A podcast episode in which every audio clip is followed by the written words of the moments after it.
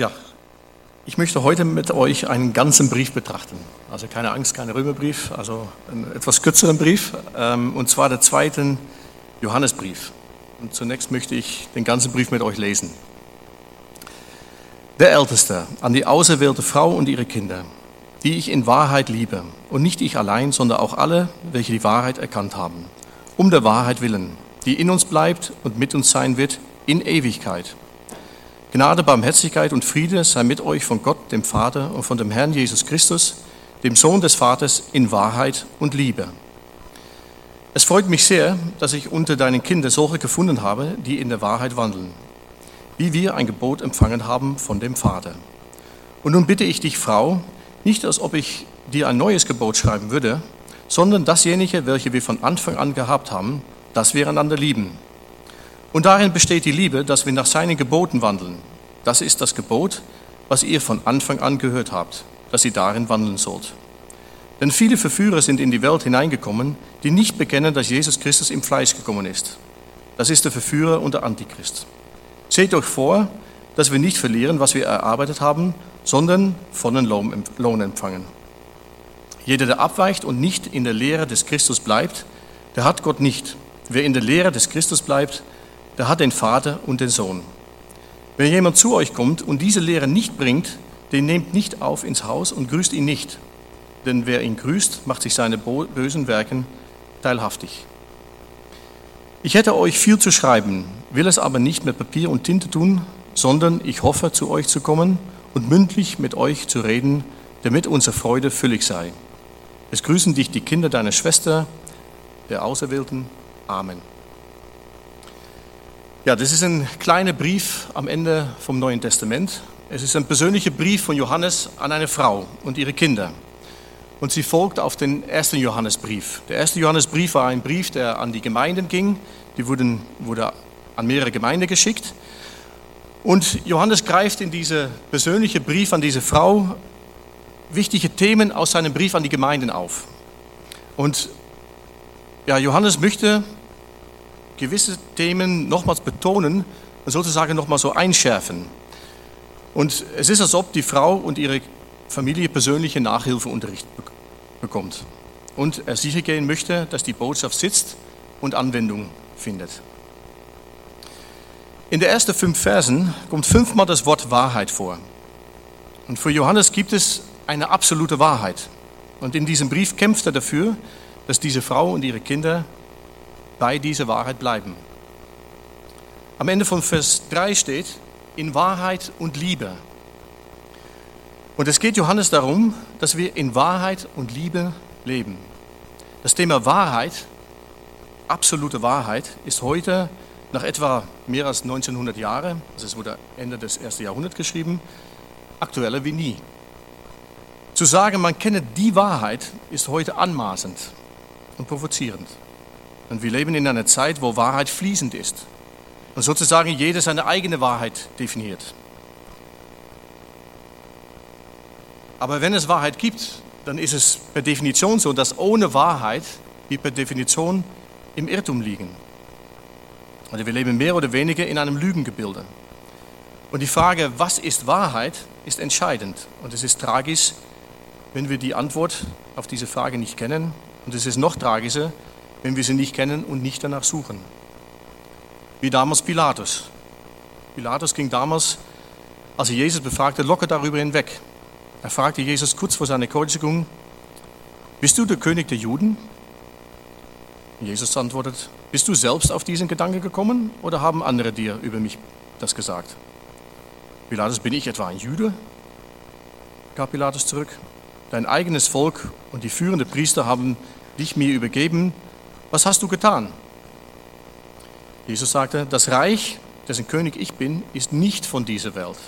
Wäre mein Reich von dieser Welt, dann hätten meine Diener für mich gekämpft, damit ich nicht den Juden in die Hände falle.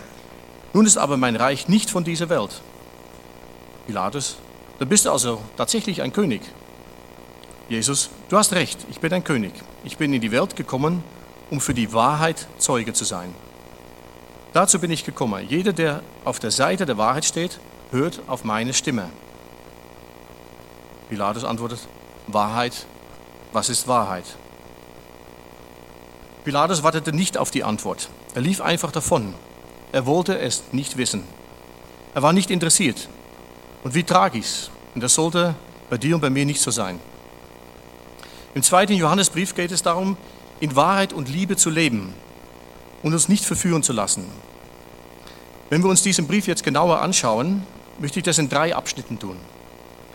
Die Verse 1 bis 3, da geht es um Wahrheit ohne Liebe oder Liebe ohne Wahrheit. Und es geht nicht. Es geht keine Liebe ohne Wahrheit und es geht keine Wahrheit ohne Liebe. Und im zweiten Abschnitt von Vers 4 bis Vers 6, Wahrheit und das Gebot. Also was hat jetzt Wahrheit mit dem Gebot zu tun? Und in dem letzten Abschnitt, Vers 7 bis 11, Wahrheit und der Lüge. So fangen wir an. Wahrheit ohne Liebe oder Liebe ohne Wahrheit. In den ersten drei Versen finden wir viermal das Wort Wahrheit. Vers 3 endet mit den Worten in Wahrheit und Liebe. Wahrheit und Liebe können nicht getrennt werden. Diese gehören zusammen. Ich möchte dazu ein Zitat von Warren Reesby, ist ein Baptistenprediger aus den USA, geben. Er hat mal geschrieben, Wahrheit ohne Liebe ist Brutalität und Liebe ohne Wahrheit ist Heuchelei. Und diese beiden Gedanken möchte ich etwas weiter vertiefen. Also Wahrheit ohne Liebe ist Brutalität. Wahrheit ohne Liebe ist brutal, weil es ohne Liebe keine Hoffnung gibt. Die Wahrheit über Gottes gerechten Zorn ist brutal. Und ohne Gottes Liebe gäbe es keine Gnade, hätten wir keine Hoffnung. Wahrheit und Liebe gehören unzertrennlich zusammen. Die Liebe, von der Johannes hier schreibt, ist eine sich verschenkende Liebe. Johannes spricht hier über die Agape-Liebe. Und das ist wichtig zu verstehen. Es gibt im Griechischen, ich habe das schon in anderen Predigten auch schon mal gesagt, aber wiederholen schadet meistens nicht. Es gibt im Griechischen mehrere Wörter mit der Bedeutung Liebe. Zum Beispiel gibt es das Wort Phileo. Dieses Wort beschreibt eine Liebe, welche basiert ist auf, auf ein sich vom Gegenüber angezogen fühlen. Man empfindet das Gegenüber als angenehm oder attraktiv und man mag es deswegen. Man wird sozusagen angezogen von dem Gegenüber. Und Phileo ist eine Liebe, die auf einer Erwartung basiert. Und wir verstehen unter Liebe oft diese Phileo-Liebe. Und das ist auch richtig so. Auch, Gott hat diese Phileo-Liebe. Er fühlt sich angezogen zu uns, obwohl wir es nicht verdienen. Johannes spricht hier aber über die Agape-Liebe. Und die Agape-Liebe ist eine Liebe, die sich selbst hingibt. Man geht auf das Gegeneinander zu. Agape ist eine Liebe, die eben auf Hingabe basiert. Und das Wesen der göttliche, göttliche Liebe entspricht dieser Agape-Liebe. Gottes Liebe zeigt sich mittels unverdienter Gnade, durch welche uns die Vergebung der Sünde Last und die Erlösung von der Sünde Macht in Christus geschenkt wird. Gottes Liebe zeigt sich darin, dass er uns sucht, obwohl wir ihm von unserer gefallenen Natur aus nicht suchen. Dass er uns zuerst liebte, obwohl wir ihm nicht liebten. Dass Christus die gerechte Strafe für unsere Schuld auf sich nahm, obwohl wir die Strafe selbst verdient hatten oder haben. Ohne diese Liebe wären wir, wie gesagt, hoffnungslos Gottes gerechten Zorn über unsere Sünde ausgesetzt. Und in Wahrheit bedeutet Lieben daher, in Hingabe zu Gott und in Hingabe zu unserem Nächsten zu leben. Und das werden wir im zweiten Teil noch etwas vertiefen. Zurück zum, zum, zum Zitat von Warren Wiesby. Die zweite Seite ist, Liebe ohne Wahrheit ist Heuchelei. Liebe ohne Wahrheit ist nur eine äußere Hülle. Liebe ohne Wahrheit hat keine Substanz. Liebe ohne Wahrheit ist nichts mehr als eine Illusion. Ich möchte das noch etwas vertiefen. Wir leben in einer Zeit, in der Gottes Liebe von seinen anderen Eigenschaften isoliert wird. Das ist eine Tendenz, ja, der zu beobachten ist. Es ist gefährlich, wenn Gottes Liebe isoliert von seinen anderen Eigenschaften betrachtet wird. Warum? Gottes Liebe kommt, wie vorhin schon ausgeführt, in seine Gnade zum Ausdruck und in seine Vergebung und in seine Erlösung zum Ausdruck. Und diese Liebe können wir nur im Kontext, Kontext seiner anderen Eigenschaften, wie seine Vollkommenheit, seine Heiligkeit, seine Gerechtigkeit, seine Souveränität, dass er alles in der Hand hält, verstehen. Werden diese Eigenschaften ausgeblendet, kann Gottes Liebe nicht richtig verstanden werden. Und das führt dazu, dass Gott, wie er sich selbst in der Bibel geoffenbart hat, nicht erkannt wird und im schlimmsten Fall dazu, dass ein anderer Gott, ein selbst nach eigenen Vorstellungen gebastelte Abgott angebetet wird und nicht der Gott der Bibel, wie er sich in der Bibel geoffenbart hat. Und so entstehen Religionen und Irrlehren. Und im letzten äh, Teil der Predigt kommen wir noch darauf zurück. Ich habe vorhin gesagt, dass Gottes Liebe in Gnade, Vergebung und Erlösung zum Ausdruck gebracht wird. Und wir das nur verstehen können, wenn wir Gott, wie er sich selbst in der Bibel geoffenbart, erkennen. Erst dann bekommt Gottes Liebe Bedeutung. Die Gnade Gottes ist nämlich bedeutungslos, wenn wir nicht verstehen, dass wir den gerechten Zorn eines heiligen Gottes verdient haben. Und die Vergebung ist unverständlich, wenn wir nicht unsere persönliche Schuld vor diesen heiligen Gott erfassen. Und die Erlösung ist hohl, wenn wir nicht wissen, dass wir in Adam eine Sklave der Sünde sind und in Christus freigemacht sind, um Gott als Kind Gottes vom Herzen zu lieben und zu ehren. Liebe ohne Wahrheit ist Heuchelei, weil die Wahrheit fehlt. Im ersten Johannesbrief finden wir einige Erkennungsmerkmale für einen Christen. Und auch hier betont Johannes die Wahrheit.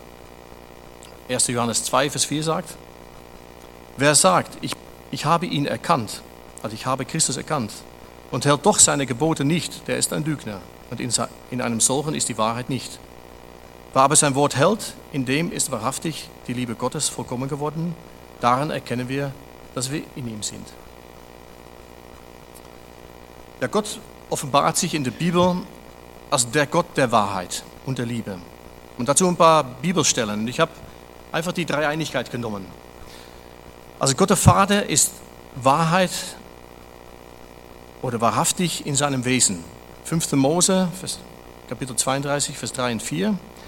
Denn ich will den Namen des Herrn verkünden. Gebt unserem Gott die Ehre. Er ist der Fels, vollkommen ist sein Tun. Ja, alle seine Wege sind gerecht. Ein Gott der Treue und ohne Falsch, gerecht und aufrichtig ist er.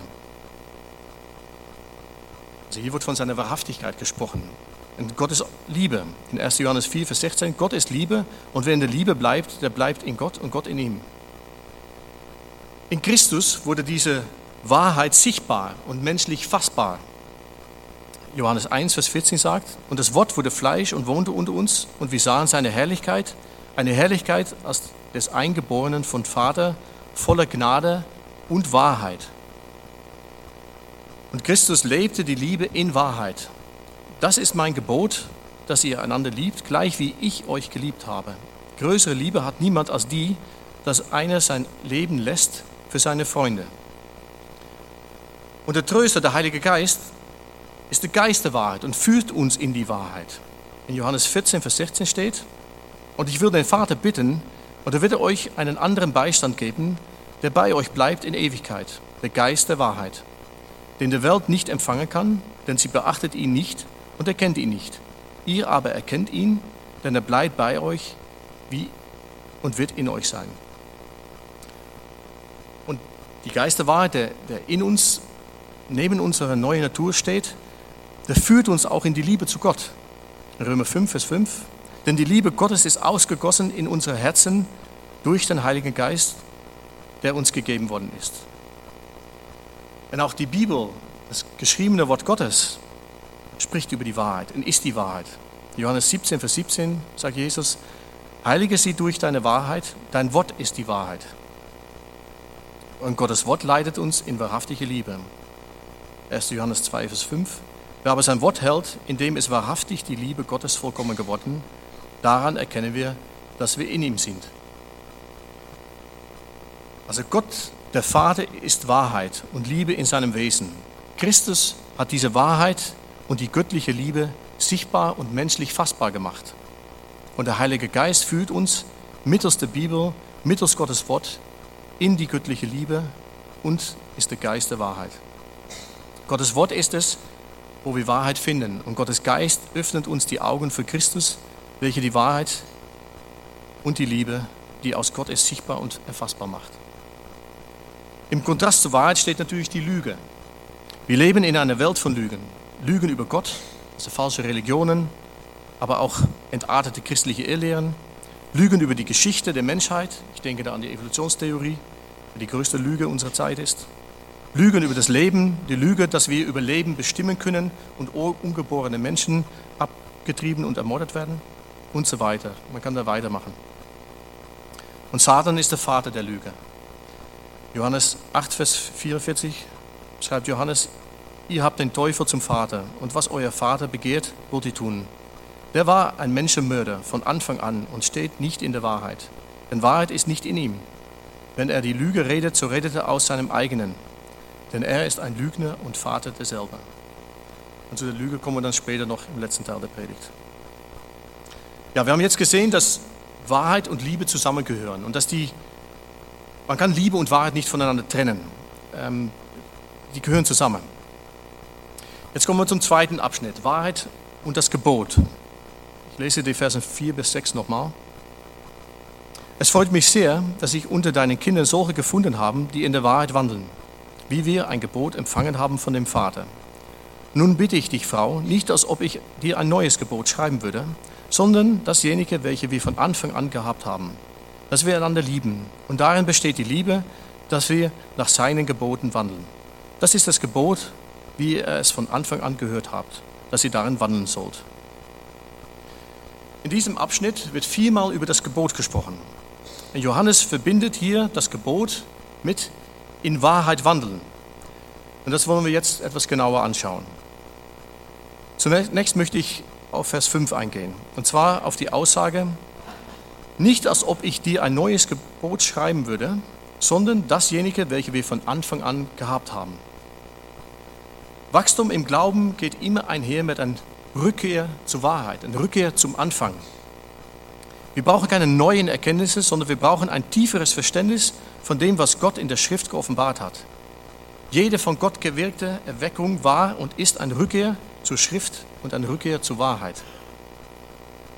Eine Rückkehr zu dem Gebot, das am Anfang war.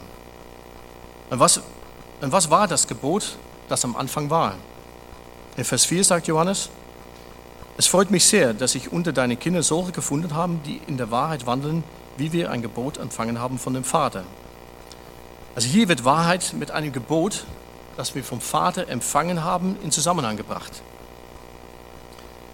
Und ich möchte anhand von einer Konversation zwischen Jesus und den Schriftgelehrten zeigen, um welches Gebot es hier geht. Das ist eine Begebenheit, die wir in Markus 12 finden, ab Vers 28. Da trat einer der Schriftgelehrten herzu, der, der ihrem Wortwechsel zugehört hatte. Und weil er sah, dass er ihm gut geantwortet hatte, fragte er ihn, welches ist das erste Gebot, Gebot unter allen? Und Jesus antwortete ihm, das erste Gebot unter allen ist, höre Israel, der Herr, unser Gott, ist Herr allein. Und du sollst den Herrn, deinen Gott, lieben mit deinem ganzen Herzen und mit deiner ganzen Seele, mit deinem ganzen Denken und mit deiner ganzen Kraft. Dies ist das erste Gebot. Und das zweite ist ihm vergleichbar, nämlich, du sollst deinen Nächsten lieben wie dich selbst. Größer als dieses ist kein anderes Gebot. Und der Schriftgelehrte sprach zu ihm, Recht so, Meister. Es ist in Wahrheit so, wie du sagst, dass es nur einen Gott gibt und keine anderen außer ihm. Und ihn zu lieben mit ganzem Herzen und mit ganzem Verständnis und mit ganzer Seele und mit aller Kraft und den Nächsten zu lieben wie sich selbst, das ist mehr als Brandopfer und Schlachtopfer. Also es geht um das Gebot der Liebe. Die Liebe zu Gott steht am Anfang. Aus der Liebe zu Gott fließt alles andere. Aus Liebe zu Gott lieben wir die Wahrheit und hassen die Lüge. Aus Liebe zu Gott werden wir ehrlich vor Gott. In 1. Johannes 1, Vers 5 steht, und das ist die Botschaft, die wir von ihm gehört haben und euch verkündigen, dass Gott Licht ist und in ihm gar keine Finsternis ist. Wenn wir sagen, dass wir Gemeinschaft mit ihm haben und doch in der Finsternis wandeln, so lügen wir und tun nicht die Wahrheit. Wenn wir aber im Licht wandeln, wie er im Licht ist, so haben wir Gemeinschaft miteinander und das Blut Jesu Christus, seines Sohnes, reinigt uns von aller Sünde. Also warum es bei der Wahrheit geht, ist, dass wir ehrlich werden, dass wir eben in der Wahrheit wandeln, im Licht wandeln, dass wir mit wer wir sind, mit unserer Sündhaftigkeit sagen, sei uns Sünder gnädig. Das ist, warum es geht. Und wenn man, ich habe das jetzt die Woche drüber gestolpert über Petrus. Wenn man Petrus anschaut, oder Paulus eigentlich anschaut in sein Leben, er sagte, er ist der geringste unter den Aposteln. Und am Ende von seinem Leben sagte er, er ist der größte der Sünder. Also auch wenn du Christ bist, unsere Sündhaftigkeit bleibt bei uns und, und wir sollten immer wieder zurück in, in der Buße gehen. Ich glaube, das ist etwas, was, was oft nicht, nicht mehr praktiziert wird und, und deswegen wird auch das Leben oberflächlich. Es geht darum, dass wir in unserem praktischen Lebenswandel aufrichtig und bußfertig leben und uns nicht vor Gott verstecken. Im Kontrast spricht diese Stelle von in der Finsternis wandeln. Das heißt, in unserem praktischen Leben in Sünde, Unaufrichtigkeit und Unbußfertigkeit leben. Die Wahrheit steht also in Verbindung mit Gottes Gebot der Liebe. Und das, das ist das Gebot, das von Anfang an war. Es ist keine neue Botschaft. Es waren Texte aus, aus 5. Mose und 3. Mose. Dieses, dieses Gebot zieht sich wie ein roter Faden durch, die, Faden durch die Bibel. Und in Christus wurde diese Wahrheit sichtbar und fassbar. Und wie wir später sehen werden, wird sie in Christus für uns persönlich real. An dieser Stelle möchte ich noch etwas über das Gesetz sagen. Das Gebot kommt aus dem Gesetz. Das Gebot der Liebe wird im Gesetz beschrieben. Und das Gesetz oder die zehn Gebote wird oft nur als ein äußerliches Werkzeug verstanden. Und das ist sie tatsächlich für jeden Ungläubigen, nicht für die geborenen Menschen natürlich auch. Die Bibel zeigt uns aber, dass dieses Gesetz ein äußeres Bild von der göttlichen Natur ist. Das Gesetz ist so zu verstehen wie ein Naturgesetz, wie die Schwerkraft. Und durch die Schwerkraft werden alle Gegenstände zur Erde gezogen. Und von Natur aus, von unserer Adams Natur aus, leben wir ich-zentriert. Dreht sich das ganze Leben um uns selber. Und wir sind irdisch gesinnt. Es geht um, die, um das, was wir hier erleben können. Und das, das Leben dreht sich um uns selbst. Und die zehn Gebote zeigen uns auf, dass, in unserer gefallenen Natur, dass das in unserer gefallenen Natur am Wirken ist. Und wenn wir ernsthaft die Gebote aus uns heraus versuchen zu erfüllen, scheitern wir. Und wir erkennen, dass wir das Gebot der Liebe von uns aus nicht leben können. Und aus diesem Grund muss die göttliche Natur, die das Gesetz entspricht, in unser Herzen gepflanzt werden. Wir brauchen ein neues Herz, Gottes Gesetz entsprechend, um in Wahrheit lieben zu können. Und das Gesetz der Liebe in uns zieht uns zu Gott. Demnach entspricht das Gesetz einem geistlichen Gesetz, das in uns wirkt. Und das ist das Alte Testament, von dem Johannes spricht. So war es im Alten Testament und so war es im Neuen Testament. In Hebräer 10, Vers 16 steht, das ist der Bund, den ich mit ihnen schließen will nach diesen Tagen, spricht der Herr. Ich will meine Gesetze in ihren Herzen geben und sie in ihre Sinne schreiben. Und Johannes in seinem Brief an diese Frau erinnert die Frau daran, dass Gottes Gebot uns auffordert, einander zu lieben. Und dass die Liebe darin besteht, dass wir vom Herzen nach dem Gebot, Gebot der Liebe leben. Dazu muss das Gesetz in, Herz, in unseren Herzen gepflanzt sein. Dazu muss Gott uns ein neues Herz geben. Dazu müssen wir wiedergeboren sein. Du kennst dein Herz, du kennst, was in dir lebt. Ob du die Liebe zu Gott oder die Liebe zur Welt hast in deinem Herzen. Wenn du heute merkst, dass du diese Liebe nicht hast oder die Liebe weggegangen ist aus deinem Leben, dann dreh dich um, geh zu Gott, fleh ihm an, dass er dir gnädig ist und ein ungeteiltes oder ein neues Herz schenkst. Wie wir vorhin gesehen haben, werde ehrlich für Gott, verstecke dich nicht, geh ins Licht. Wir haben im ersten Teil gesehen, dass Wahrheit und Liebe zusammengehören und dass Wahrheit die Liebe Inhalt gibt.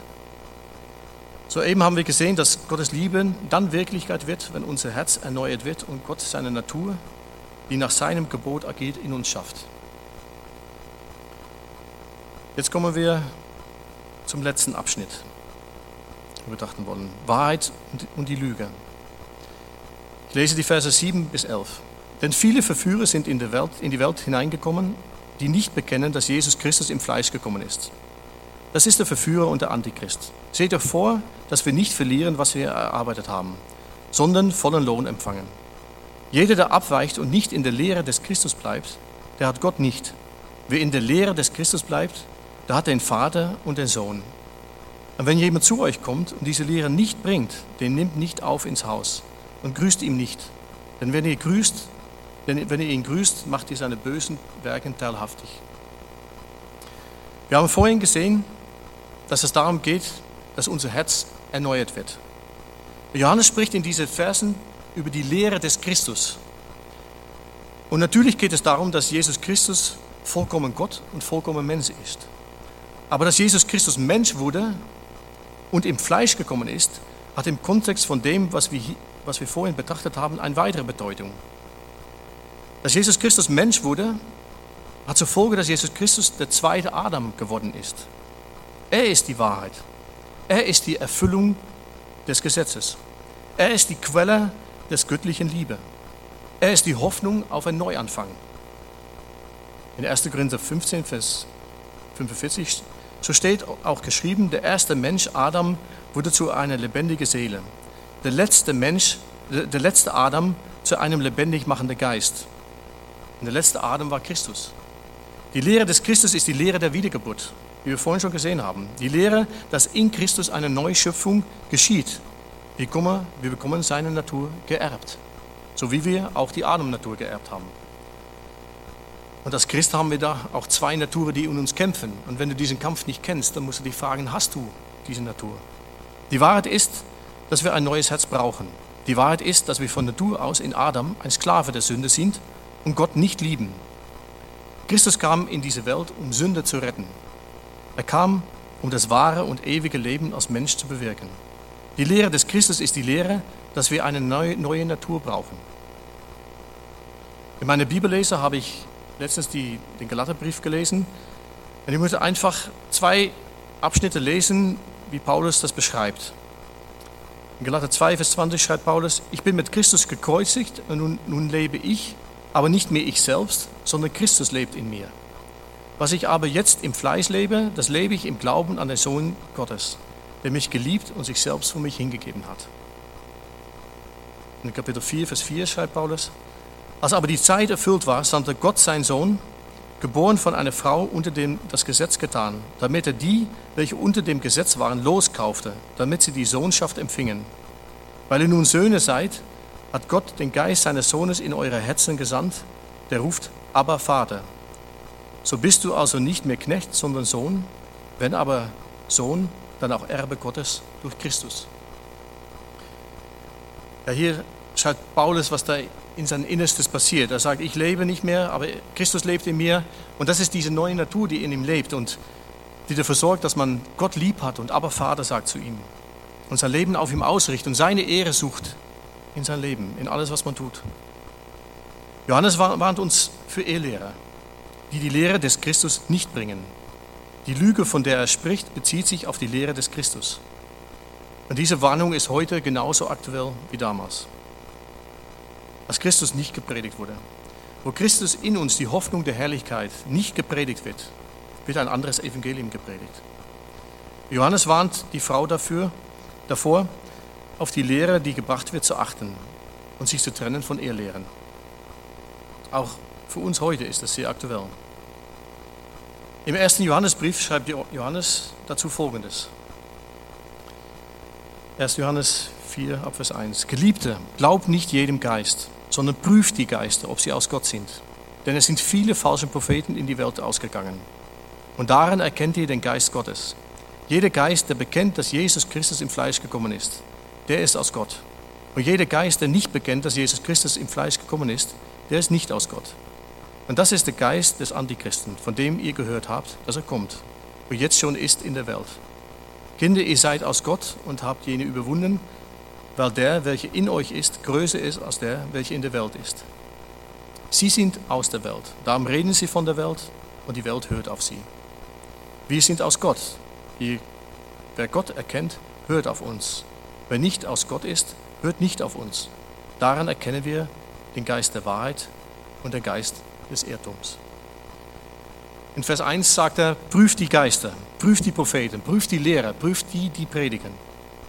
In den Versen 2 bis 4 schreibt er, bezieht, denn die beziehen sich auf die Lehre des Christus. Und das haben wir ja schon betrachtet, dass die Lehre des Christus die Lehre der Wiedergeburt ist. Und ich möchte jetzt noch kurz auf Vers 5 und 6 eingehen. In Vers 5 sagt er, dass die falschen Prediger von dieser Welt reden. Das Mittelpunkt der Predigt ist diese Welt. Und in Vers 6 sagt er, dass sie nicht auf Gottes Wort hören. Wer nicht aus Gott ist, hört nicht auf uns, sagt, so, sagt Johannes. Also woran erkennen wir ein falsches Evangelium? Irrlehrer sind diesseits bezogen. Darum reden sie von der Welt und die Welt hört auf sie. Es geht um Erfolg, Wohlstand, Gesundheit in diesem Leben. Irrlehrer sprechen die Gefühle an, auch religiöse Gefühle. Wir haben vorhin schon darüber gesprochen, dass wir Gottes Liebe im Kontext all seiner Eigenschaften verstehen müssen. Und in einem falschen Evangelium wird Gottes Liebe falsch verstanden und falsch dargestellt, eben ohne Kontext. Es wird ein Gott vermittelt, der dir dein Leben hier auf Erden nach menschlichen Vorstellungen gelingen lässt. Gott sorgt für uns, ohne Zweifel, das tut er. Er hat alle Macht im Himmel und auf Erden und es passiert nichts, was außerhalb seiner Kontrolle stattfindet. Aber das Leben hier, das irdische Erfolg, das ist nicht der Fokus. Jesus hat selber gesagt, trachtet vielmehr zuerst nach dem Reich Gottes, das eben nicht von dieser Welt ist, und nach seiner Gerechtigkeit, die nicht von dieser Welt ist. So wird euch das alles hinzugefügt werden. Also dieses Leben hier auf Erden, da sorgt Gott dafür, da brauchen wir uns kein, keine Gedanken machen. Dass Gott heilig ist und Gottes Liebe uns zur Buße führt, er unser Herz, unser Herz beschneiden will und er uns heiligt und für die Ewigkeit zubereitet, ist kein wirkliches Thema. Das ist aber das Thema der Bibel. Das ist das Thema der Erlösung. Darum geht es, das ist der Kern. Dass wir als Gläubige durch manche Bedrängnis und Schwierigkeiten hindurch müssen, das ist Teil Gottes Planes für uns. Und das wird oft verschwiegen. Und das Zweite, dass sie Gottes Wort nicht als einzige Autorität anerkennen. In Vers 6 sagt Johannes, wer nicht aus Gott ist, hört nicht auf uns. Gottes Wort wird an Traditionen oder zeitgemäße Meinungen angepasst. Die Wahrheit wird eingeebnet. Kontrast wird abgebaut, um nicht anstößig zu sein. Das Salz verliert seine Wirkung. Also wir müssen beim, beim Wort bleiben und Erweckung, wie ich ganz am Anfang gesagt habe, ist eine Rückkehr zur biblischen Wahrheit, ist eine Rückkehr zu biblischen Prinzipien, zu die Ordnung, die Gott beschrieben hat. Ist natürlich in unserer Zeit echt nicht mehr angebracht, aber das ist, was Gottes Wort sagt. Also Irrlehrer und Irrlehren erkennen wir daran, dass nicht Christus, sondern der Mensch im Mittelpunkt steht. Dass diese Welt nicht Gottes Reich, welche nicht von dieser Welt ist, im Fokus steht. Dass nicht Gottes Wort alleinige Autorität hat, sondern menschliche Meinungen und Traditionen Gottes Wort verzerren. Die Lüge, die gegen die Wahrheit antritt, lenkt von Christus in uns ab. Die Lüge verspricht Selbstverwirklichung, das Ich wird gestärkt. Und die Wahrheit führt zur Hingabe. Wie Johannes der Täufer gesagt hat, er muss wachsen, Christus muss wachsen, ich, ich muss abnehmen. Und Johannes warnt die Frau davor und auch wir werden dafür gewarnt, davor gewarnt. Ja, wir haben im ersten Teil gesehen, dass Wahrheit und Liebe zusammengehören und Liebe ohne Wahrheit keine Substanz hat. Und die Wahrheit gibt der Liebe erst ihren Inhalt. Im zweiten Teil haben wir gesehen, dass Gottes Liebe dann Wirklichkeit wird, wenn unser Herz erneuert wird und Gott seine Natur die nach seinem Gebot agiert, in uns schafft. Und jetzt im letzten Teil haben wir gesehen, dass die Lüge, von dem Johannes spricht, sich gegen die Lehre des Christus stellt. Sie stellt sich gegen Christus in uns, die Hoffnung der Herrlichkeit, und sucht die Lösung irdisch. Christus in uns ist das Gesetz in uns. Christus in uns ist die Quelle der Liebe in uns. Christus ist unsere Hoffnung und darf nicht verdrängt werden. Christus ist die Wahrheit, ist die Liebe und ist die Erfüllung des Gesetzes. Ich bin derzeit im Philipperbrief unterwegs und möchte einfach zum Abschluss ein Gebet sprechen, oder das ist eigentlich das, was Paulus betet für die Philippe. Und das fasst genau zusammen, was ich jetzt gepredigt habe. Das habe ich die Woche gelesen und gedacht, das, das passt wie die Faust aufs Auge. Und das ist, was, was Paulus betet für die Philippe. Um das bete ich, dass eure Liebe noch mehr und mehr überströme in Erkenntnis und in, in allem Urteilsvermögen. Eben Liebe und Wahrheit. Also und, und um das bete ich, dass eure Liebe noch mehr und mehr überströme in Erkenntnis und in allem Urteilsvermögen. Damit ihr prüfen, prüfen könnt, worauf es ankommt. Christus in uns, die Hoffnung zur Herrlichkeit. Darauf kommt es an. Christus in uns. Sodass ihr lauter und ohne Anstoß seid, bis auf den Tag Christus, erfüllt mit Früchten der Gerechtigkeit, die durch Jesus Christus gewirkt werden, zur Ehre und zum Lob Gottes. Amen. Ich bete noch. Ja, Vater im Himmel, du hast uns dein Wort gegeben. Herr. Du, du sprichst zu uns durch dein Wort und dein Wort ist die Wahrheit, Herr. Und wie Jesus gesagt hat, Herr, heilige uns durch deine Wahrheit. Dein Wort ist die Wahrheit, Herr. Dass dein Wort nicht leer zurückkommt, dass es das bewirkt, wozu, du es ausgesandt hast. Dass du in uns deine Natur schaffst, Herr, dass wir ein neues Herz haben, Herr, ein umgeteiltes Herz, das deine Ehre sucht und dich liebt.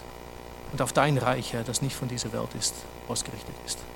Da möchte ich dich bitten und so bitte ich um ein Segen diese Woche und gehe mit den jeden, der hier ist. Und sei uns gnädig. Amen.